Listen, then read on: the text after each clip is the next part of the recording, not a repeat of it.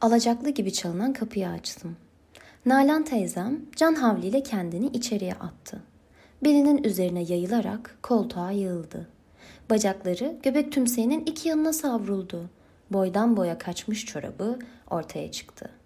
Hoş geldin Nalan teyze, sana su getireyim deyip mutfağa geçtim. Annem, ne bu telaş? Bizim yaşımızda merdiven böyle mi çıkılır? diye sitem etti. Yanlarına döndüğümde elimden kaptığı bardağı bir çırpıda kafasına dikti. Su boğazına kaçtı. Öksürmeye başladı.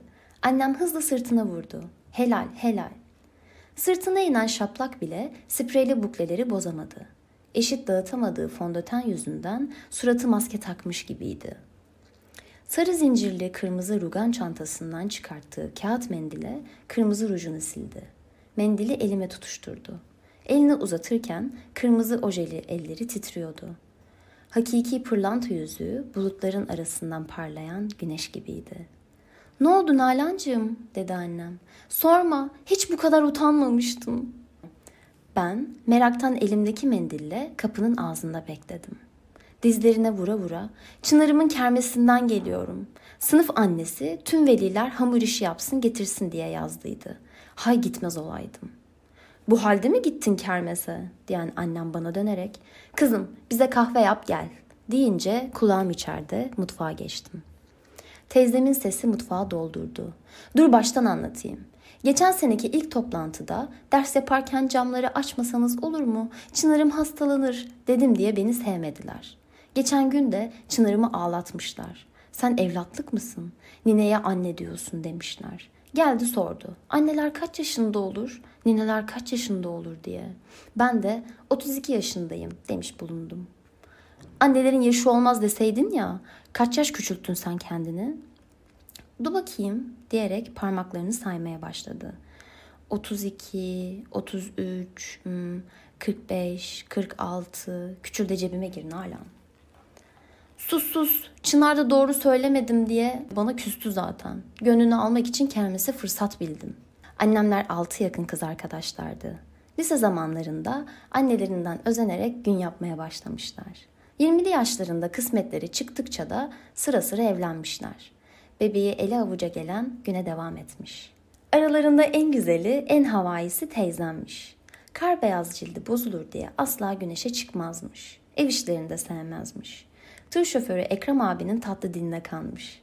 Yıllardır Ekrem abi seferden her dönüşünde özlemini evin tüm işlerini yaparak gösterirmiş. Teyzemin iki tane düşüğü olmuş. Tedaviler peş peşe gelmiş. Teyzemin bebek aradığı yıllarda ikinciyi, üçüncüyü yapanlar olmuş. Hamileliklerini saklamalarını, o odaya girdiğinde susmalarını teyzem anlasa da bilmezden gelmiş. Ama yakın arkadaşlarından biri, üç erkek doğurdum, kısır nalan kadar değerim olmadı sözünü söyleyince onlarla ilişkiyi kesmiş. Sonra da her gününü annemle birlikte geçirmeye başlamış. Oturarak konuşmaktan yorulduklarında karşılıklı çekyatları uzanır, devam ederlerdi. Sıkıntıdan birlikte pastacılık kursuna gittiler. Belge törenindeki yarışmada teyzemin muzlu pastası birincilik ödülü aldı. Teyzem kardeşin olacak dediğinde ben 15 yaşındaydım. Çocuğu olmayacağına o kadar inanmıştım ki annem hamile sandım. Aylarca bebeğin adı tartışıldı. Kız olursa Nazlı Bahar, erkek olursa Murat Çınar olmasına karar verildi. Elimde kahve tepsisi girdim tekrar yanlarına. Bana bakmadan uzandı, aldı kahvesini. Yandaki sehpaya koydu teyzem. Çınarıma dedim ki şu benim madalyalı muzlu pastadan yaparım.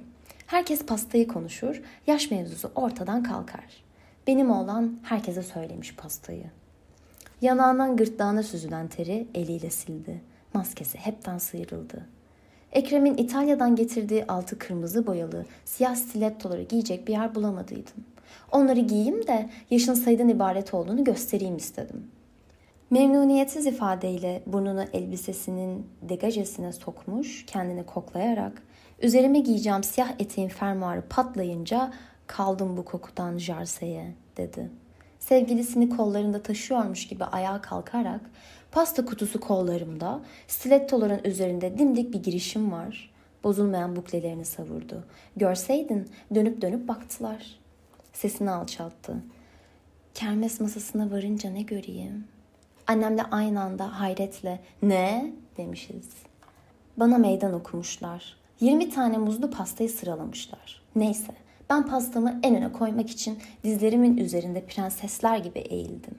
Eğilmemle topuğumdan kalçama kadar çorabımın kaçması bir oldu. Sahneyi görmemiş olmamıza rağmen bize saniye saniye yaşattı. Annemin de benim de aynı anda sanki çorabımız kaçtı. Sinirimiz bozuldu.